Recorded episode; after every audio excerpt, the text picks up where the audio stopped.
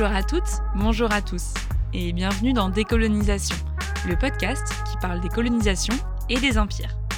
Dans cet épisode, on sera deux à prendre la parole, et comme dans chaque épisode, on vous dit qui on est et d'où on parle. Moi, c'est Margot, je suis une femme, blanche, et je suis doctorante à l'Université Paris 8. Et moi, c'est Julie. Je suis une femme non racisée et je suis maîtresse de conférences à l'université. Ça veut dire que euh, j'ai un poste fixe, que je suis statutaire. Dans l'épisode précédent, on a parlé de la production et de la consommation du vin dans le Mexique sous domination espagnole. Et on a vu comment les conflits autour du vin sont révélateurs d'enjeux politiques et économiques beaucoup plus importants que la simple consommation d'alcool. Dans l'épisode d'aujourd'hui, on aimerait justement revenir sur ces enjeux économiques. Dans le cas de la Nouvelle-Espagne, on l'a vu, l'incompatibilité des terres mexicaines avec la vigne entraîne le développement d'importants réseaux commerciaux transatlantiques. Au-delà de euh, ce cas, de manière générale, l'alcool représente un marché extrêmement lucratif pour les colonisateurs qui cherchent à encadrer ce marché à leur avantage. Et en général, ça se fait au détriment des colonisés, ce qui ne veut pas dire qu'eux-mêmes restent passifs face à tout ça. L'objectif de cet épisode, c'est de vous présenter un peu les façons dont les États, souvent sous l'influence des lobbies, ont tenté de contrôler la production, la distribution et la consommation d'alcool dans les colonies. Mais on veut aussi souligner qu'en général, ce contrôle, ça ne marche pas et que les individus trouvent toujours le moyen de le contourner, que ce soit les pirates dans les Caraïbes, les paysans vietnamiens ou les distilleurs de gin ghanéens. Cet épisode, on l'a organisé de manière chronologique pour montrer comment les choses évoluent ou comment elles n'évoluent pas, tout au long des siècles de la colonisation. Et comme on avait vraiment plein de choses à dire, on a préféré le couper en deux pour une écoute plus agréable. Dans cette première partie, on va plutôt couvrir les 17e, 18e et 19e siècles, alors que la deuxième partie portera plutôt sur le 20e. Dès le début de la colonisation, l'alcool produit outre-mer est vu comme une concurrence pour les producteurs et les négociants en métropole, où l'alcool est un marché super lucratif depuis le Moyen Âge. Alors par exemple, dans le cas de la France, le vin s'exporte depuis le Moyen Âge et les alcools distillés à partir des fruits, et notamment du raisin, de la vigne, s'exportent à partir du XVIe siècle dans l'actuelle Hollande vers les années 1700. Euh, Pour protéger ce marché qui est super lucratif, les producteurs, mais euh, aussi les négociants, veulent éviter une concurrence des alcools coloniaux produits dans les colonies sur euh, ce marché extérieur. Ils veulent vendre leur eau de vie de vin et pas qu'il y ait du rhum qui soit vendu en Hollande. Ils veulent aussi protéger le marché intérieur français. Et le premier alcool visé par cette volonté de défense des productions euh, métropolitaines, c'est le rhum des Antilles, qui est fabriqué à partir des résidus de la canne à sucre. Dès le début du XVIIIe siècle, en France, les négociants se mobilisent pour obtenir la limitation ou l'interdiction de son commerce. Et en particulier, il y a un gros lobby des producteurs d'eau de vie de fruits contre le rhum qui était euh, distillé euh, aux Antilles, mais aussi en France métropolitaine, en fait, dans la région euh, de Bordeaux, à partir de sirop de sucre de canne qui était importé. Un de leurs arguments qu'on va retrouver tout au long de la période coloniale, c'est que les produits métropolitains doivent être préférés aux produits coloniaux et que donc ceux-ci doivent être soit interdits, soit lourdement taxés pour coûter euh, au final plus cher que les produits français, et donc être moins achetés. C'est par exemple l'argument que défend un négociant de la ville de La Rochelle, Jean Gastumeau, qui écrit un mémoire pour défendre l'interdiction du rhum en 1751, qui est largement diffusé dans la région. Manque-t-on d'eau de vie en France pour la consommation du royaume et de l'étranger? Si cela est, il faut en multiplier les sources c'est augmenter notre richesse que de tirer de nos possessions de nouveaux moyens de rendre l'étranger tributaire de l'État. Mais si nous avons assez d'eau de vie pour toutes les consommations, si nous remplissons tous les débouchés et beaucoup au-delà, si en fabriquant de nouvelles eaux de vie à l'Amérique, nous diminuons la valeur des nôtres, si en doublant la quantité nous n'augmentons point les produits, alors l'État ne gagne rien. Et il ne reste plus à savoir que ceci. Qui des deux, ou de la métropole ou de la colonie, doit être préféré pour cette fabrication et ce commerce? Tout ce lobby des négociants a abouti à une déclaration du roi en 1713, c'est-à-dire à un texte réglementaire qui interdit la distillation et la distribution d'eau de vie à partir d'un autre produit que le vin. Il a été reconnu que la fabrique de ces eaux de vie de sirop, mélasse, grains, lit, bière, baissière, marc de raisin et hydromel causerait un tort considérable au commerce des eaux de vie de vin, et que d'ailleurs, elles sont d'un usage si préjudiciable au corps humain par la qualité de matière qu'on fait entrer dans leur composition qu'il est d'une nécessité indispensable de les défendre. En même temps, et ça on l'a dit la dernière fois quand on discutait avec Antoine, c'est pas parce qu'il y a une loi ou une réglementation qu'elle est appliquée. Et de manière générale, les gouvernements de chaque colonie ferment un peu les yeux sur la distillation et le commerce du rhum. De la même façon, les négociants et les marchands métropolitains sont nombreux à importer du rhum dans les Antilles sans le déclarer. En général, ils le chargent avec les cargaisons de sucre et ils ne le font pas apparaître dans les documents officiels. Donc ça, c'est un type de pratique qui est illégale mais qui est très courante tout au long du XVIIIe siècle. C'est ce qui fait que, par exemple, au moment de la Révolution française à la fin des années 1780, le rhum est un alcool qu'on trouve très couramment dans les cafés parisiens. Donc ça, c'est pour le commerce illicite entre la métropole et les colonies. Mais le rhum fait aussi l'objet d'une contrebande importante à l'intérieur de l'espace caribéen. Cette contrebande, elle est organisée par les pirates, qui sont de grands consommateurs de rhum. On le sait ça euh, grâce à de nombreux récits de voyageurs ou grâce à des sources juridiques qui témoignent de beuveries incroyables auxquelles les pirates se livrent dans les tavernes. Donc ça c'est vraiment pas euh, juste un cliché Disney quoi.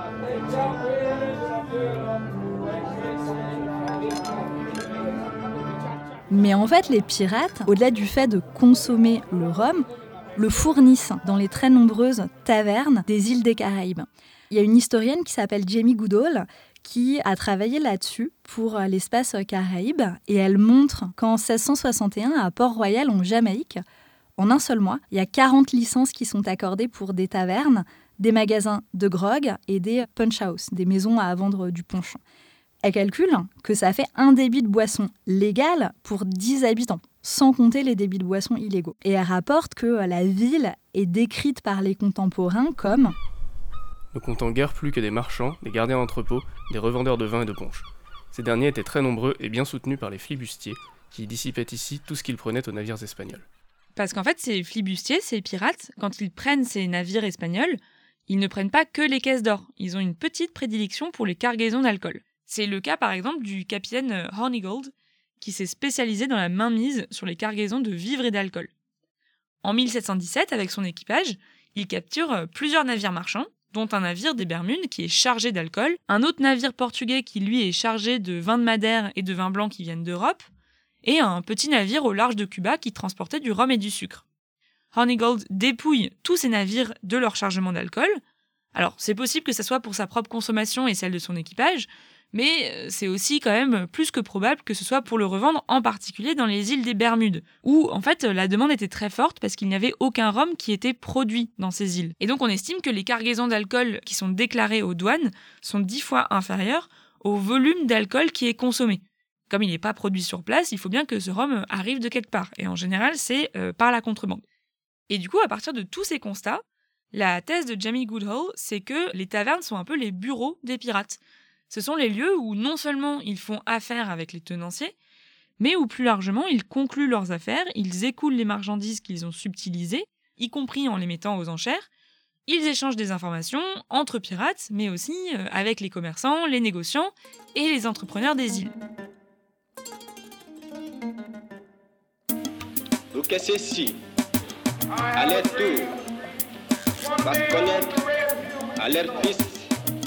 Et à leurs petits-fils l'histoire glorieuse de notre lutte pour la liberté. Lorsqu'ils ont entendu la musique militaire à la radio, ils ont exulté de joie, se disant, ça y est, on a gagné. Non, ils n'ont pas gagné, ils ont perdu. Yo, ça, ça vient de la terre mère, c'est l'africaine colère, c'est un morceau vénère, un morceau de nerf qui a traversé les mers, ça. Ça sent le vin de balle, ça comme les tam c'est le glas de nos âmes, c'est l'amour et la haine de continent qui saignent, ça. Ça joue au foot à la Wallée, et pas l'Occident se fait toujours avaler, ça.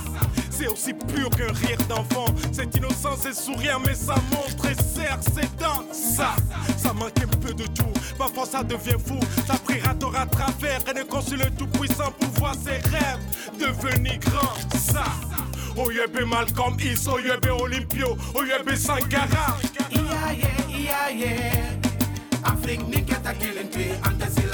C'est l'affaire de mes frères, de nos terres, de la diaspora.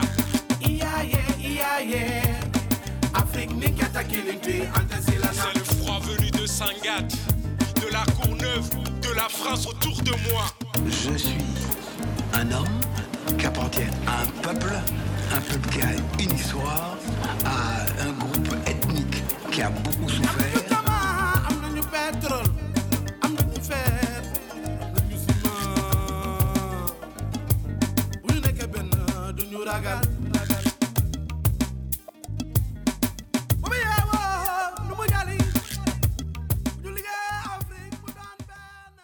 Cette interdiction de la fabrication et de la vente de l'alcool, elle reste en place pendant la période moderne. Ça change avec Napoléon III au milieu du 19e siècle parce que cet empereur libéralise l'économie y compris le commerce de l'alcool. Donc pour l'alcool, il y a un décret qui est le décret du 16 juin 1854 qui lève la prohibition du commerce du rhum et qui supprime les droits de douane sur les alcools coloniaux. Cette libéralisation, elle permet l'ouverture des marchés et certaines villes portuaires en bénéficient. C'est le cas de Bordeaux, dont euh, les marchands étaient bien engagés dans le commerce du sucre avec euh, les Antilles et qui avaient des navires qui ramenaient les produits des Caraïbes. Et donc à partir du moment où leurs systèmes d'échange sont déjà en place, le rhum, ça devient juste une des marchandises en plus qui est chargée, qui est apportée, et ça devient des produits phares du commerce des négociants bordelais. Et c'est cette histoire qui fait qu'aujourd'hui, une des spécialités bordelaises les plus connues, c'est les cannelés. Vous savez, cette espèce de petit gâteau dans la pâte duquel on a ajouté du rhum. Petite friandise devenue emblème, le cannelé est connu de tous comme l'un des symboles culinaires de la capitale girondine. Cette libéralisation de l'économie et du commerce de l'alcool a aussi des conséquences sur une autre boisson, le vin, et surtout le vin qui est produit au Maghreb. Alors, juste pour refaire un tout petit point, la colonisation au Maghreb commence en 1830, au moment où la France s'engage dans la conquête de l'Algérie. Au début de la période coloniale, il y avait déjà des vignes en Algérie, mais le raisin qu'elle produisait était presque uniquement consommé comme fruit frais, et la fabrication et la vente d'alcool étaient très marginales. En général, c'était le fait de euh, marchands juifs ou étrangers. Et c'est à partir des années 1860 que la culture de la vigne s'étend, principalement dans la région d'Oran et sous l'influence des Français pour satisfaire en fait la consommation locale des colons. Et là, contrairement au cas mexicain où on a vu dans l'épisode précédent que les vignes plantées par les colons pour leur consommation ne poussent pas, là en Algérie ça marche très très bien. Au début, la production algérienne, elle est essentiellement locale. C'est vraiment du vin qui est produit localement pour la consommation des colons, et même l'Algérie importe plus de vin qu'elle n'en exporte. Mais cette production connaît un tournant avec la crise du phylloxéra qui touche la France à partir de 1863. Alors le phylloxéra, à l'origine, c'est le nom d'un petit puceron qui est très nuisible pour les pieds de vigne, et par extension, c'est comme ça qu'on désigne la maladie qui touche les vignobles attaqués par ce puceron. À la fin du XIXe siècle, le phylloxéra ravage les vignobles français, surtout dans le Midi, ce qui contraint la France à importer massivement pour sa consommation. Et du coup, le gouvernement français décide d'organiser le développement de la viticulture dans ses colonies méditerranéennes pour approvisionner la métropole. En Algérie, cette décision du gouvernement français provoque un nouveau mouvement de mise en culture des terres qui sont donc confisquées aux Algériens par les colonisateurs pour qu'ils y plantent des vignes. Et dans la seconde moitié du XIXe siècle, la production viticole de l'Algérie est multipliée par 800 avec une nette accélération de la plantation de vignes à la toute fin du siècle. Le résultat de tout ça, c'est qu'au début du XXe siècle, les vins algériens représentent un tiers des exportations algériennes totales et 40% des importations françaises de vin. Donc c'est vraiment un phénomène euh, assez massif. On observe les mêmes dynamiques en Tunisie, qui est un espace qui a été étudié par Nessim Znayen dans sa thèse Les raisins de la domination, avec qui on va avoir le plaisir d'enregistrer le prochain épisode de la série. Ce que montre Nessim, c'est qu'à partir de la crise du phylloxéra, les autorités françaises se donnent pour objectif de produire en Tunisie des vins rouges de faible qualité, fortement alcoolisé pour le marché français. Et à partir du moment où les Français instaurent un protectorat sur la Tunisie en 1881, les Français étendent fortement et rapidement la production viticole dans ce pays. Et la Tunisie devient un pays producteur à assez grande échelle, même si les chiffres sont beaucoup plus timides qu'en Algérie. Au début du XXe siècle, les vins tunisiens représentent entre 0,8 euh, et 1,6 des importations de vins français, donc c'est beaucoup moins. Ce sont des chiffres qui restent modestes. Mais malgré ça, en fait, la culture de la vigne modifie profondément l'espace. Les plants de vigne sont très visibles dans le paysage tunisien et ils deviennent un nouvel argument pour légitimer la colonisation, un argument écologique et développementaliste. L'argument qui est repris par les autorités euh, comme par euh, les groupes de cultivateurs, c'est que avant cette mise en culture, les terres auraient été désertes et que les, les colonisateurs seraient là pour les mettre en valeur développer le pays par l'agriculture. Et on retrouve ça aussi un peu dans ce que nous avait dit euh, Antoine dans l'épisode précédent sur le fait que euh, des terres étaient considérées comme euh, désertes ou incultes, même si ça n'était pas le cas dans la réalité des faits, par les colons qui estimaient que planter des plantes ou des végétaux considérés comme marqueurs de leur civilisation venait définir le niveau de développement permis par la colonisation. Il y a donc un fort enthousiasme pour euh, la mise en culture des pieds de vigne des terres euh, au Maghreb et un fort enthousiasme pour les vins maghrébins.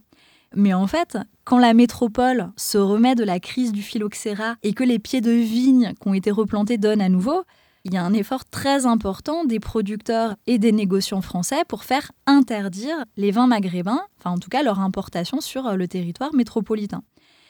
Les lobbies de viticulteurs du sud de la France en particulier s'appuient sur euh, les députés de leur circonscription tous bords politiques confondus. Et ils parviennent à faire pression sur la Chambre, c'est-à-dire l'ancêtre de l'Assemblée nationale. On voit ça dans les débats, euh, dans les discussions hein, dont on a gardé les archives qui ont lieu à la Chambre.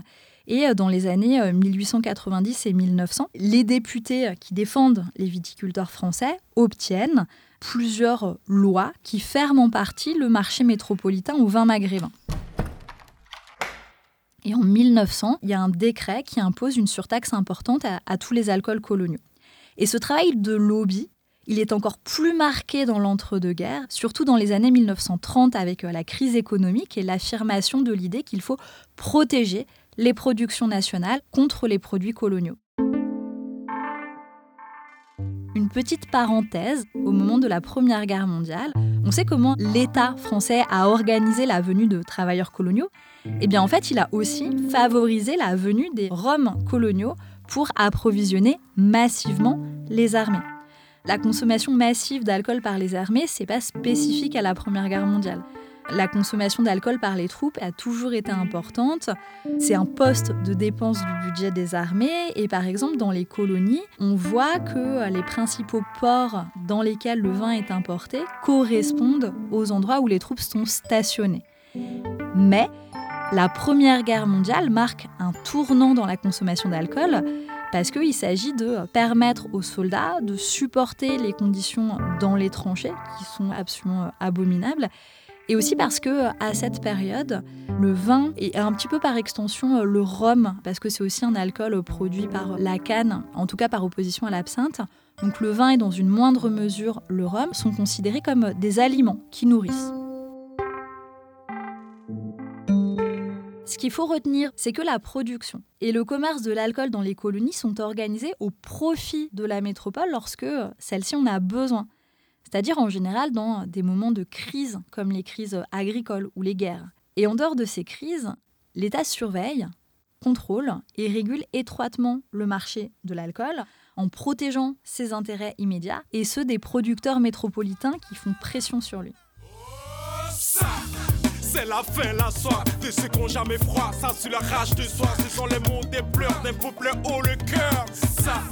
C'est un quartier populaire entre mer et misère. Ça n'a aucune chance sous les regards indécents de l'opulente présidence. Ça.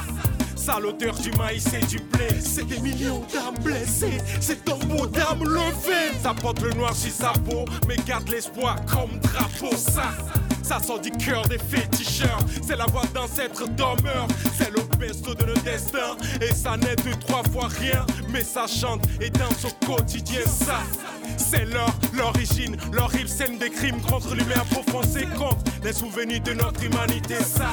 C'est mon cri, mon peuple, ma rage, ma mémoire, c'est l'écrit, la première page de mon histoire.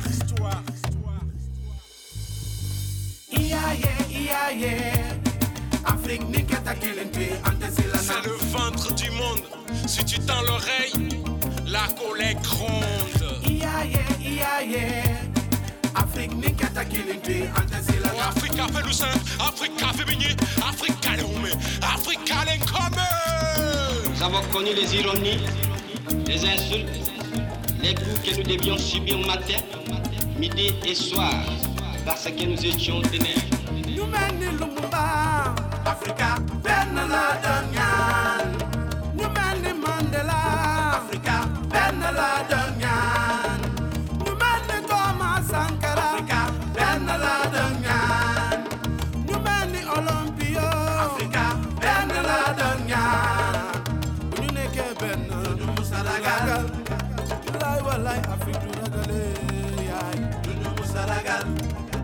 nuit est longue, mais le jour vient.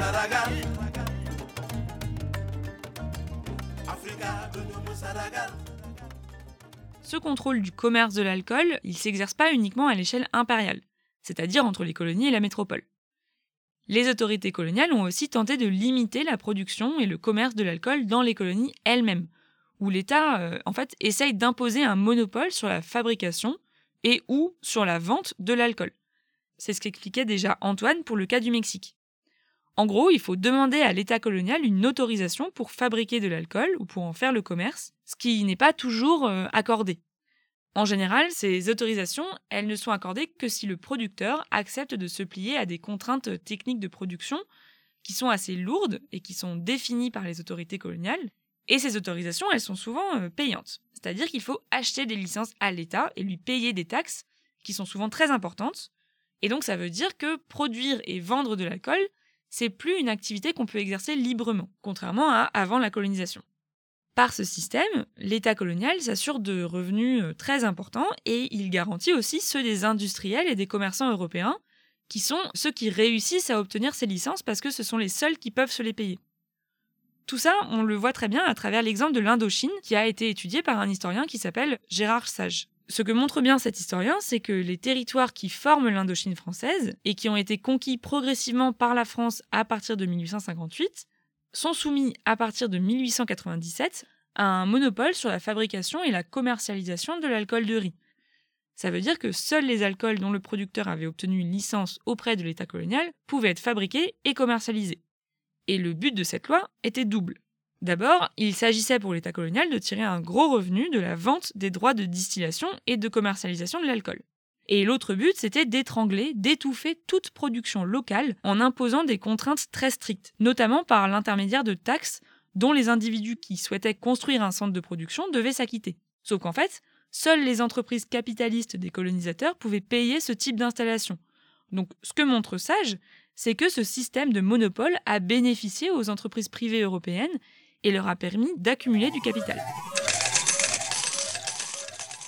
C'est ce qui fait qu'en 1902, il y a un seul entrepreneur, Auguste Raphaël Fontaine, qui fournissait 70% du marché légal de l'alcool dans le nord du Vietnam. Et qu'une seule entreprise, la Société française des distilleries de l'Indochine, possédait entre 1903 et 1933 toutes les licences autorisant à fabriquer de l'alcool de riz.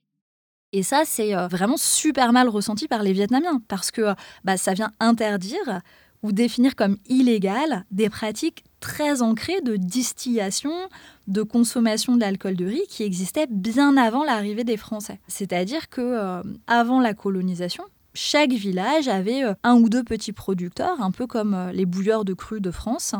Il y avait aussi des villages entiers qui étaient dédiés à la distillation. Et en Cochinchine, c'est-à-dire dans une région au sud du Vietnam, il y avait même des petites usines construites et gérées par des entrepreneurs d'origine chinoise. Donc on voit qu'il y avait plein de types d'unités de production et que c'était une source de revenus importante pour plein de monde. Au-delà du fait que euh, c'était euh, voilà une source de revenus et un élément du paysage euh, de ces territoires, l'alcool de riz était consommé par tout le monde, associé à des pratiques culturelles comme la célébration du jour de l'an ou les fêtes de village ou bien encore la commémoration des morts. Et là, les Français viennent dire aux gens que bah, en fait tout ça maintenant c'est plus possible et c'est interdit.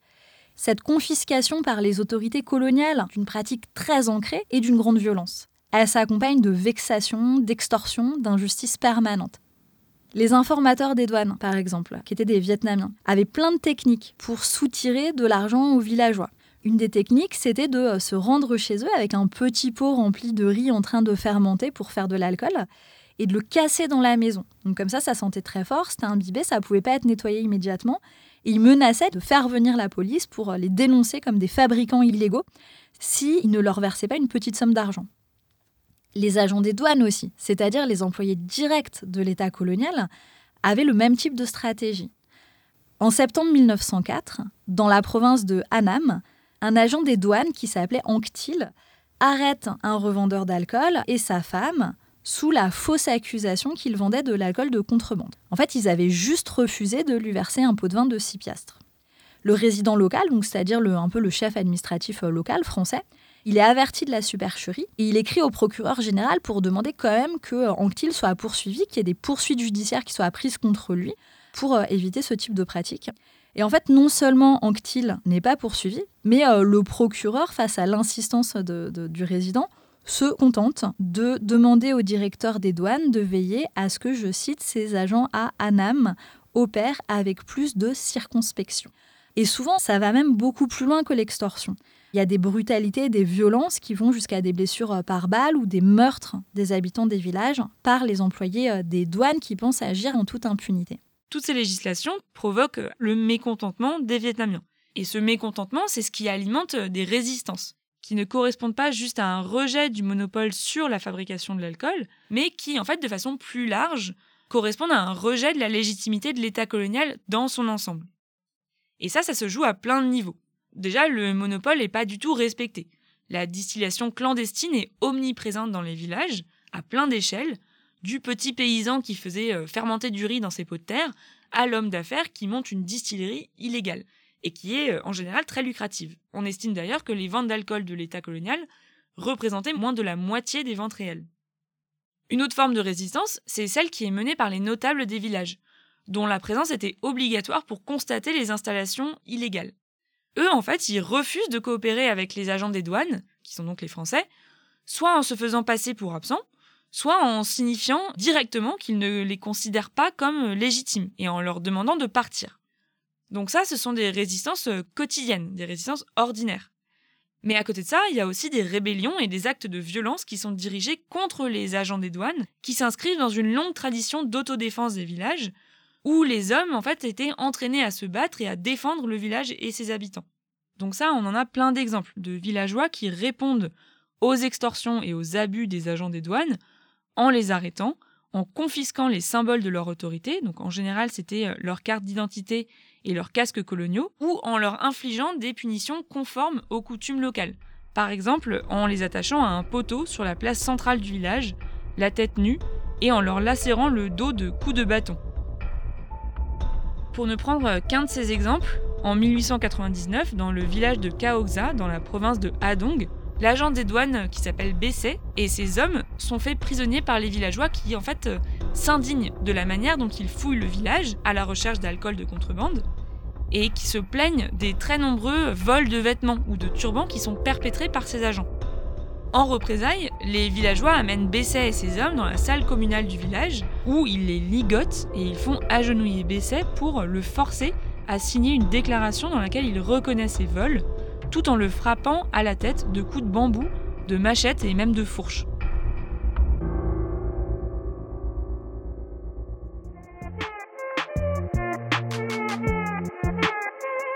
Merci à tous et à toutes de nous avoir écoutés. On conclut cette première partie d'épisode sur ce cas de l'Indochine française, à travers lequel en fait on voit bien la façon dont les autorités coloniales essaient de contrôler ce marché de l'alcool, et en même temps la manière dont les populations locales ont résisté à ce contrôle. Dans le prochain épisode, on s'intéressera au même phénomène en l'étudiant sur un espace différent, le continent africain, et en s'intéressant à la façon dont les résistances au contrôle de l'alcool par les Européens se sont articulées aux luttes pour l'indépendance et aux décolonisations. Ce podcast est le fruit d'un travail collectif qui repose sur toutes les recherches menées par les historiennes et les historiens spécialistes des alcools et dont vous trouverez les références sur la page de l'épisode. Pour les sons, les musiques et l'enregistrement du podcast, merci à Yao Bobby, Jivago, Mathieu, Quentin, Olivier et Vincent, à l'IDHES, et pour le montage et le mixage, merci à notre extraordinaire monteuse, Manon Vaux. Manon travaille aujourd'hui bénévolement. Pour la soutenir et soutenir Décolonisation, que vous êtes de plus en plus nombreuses et nombreux à écouter, vous pouvez faire un don au groupe de recherche sur les ordres coloniaux sur Eloasso. Vous trouverez un lien à cet effet sur la page de l'épisode. N'hésitez pas à le faire tourner. Merci et bonne écoute. Spectre.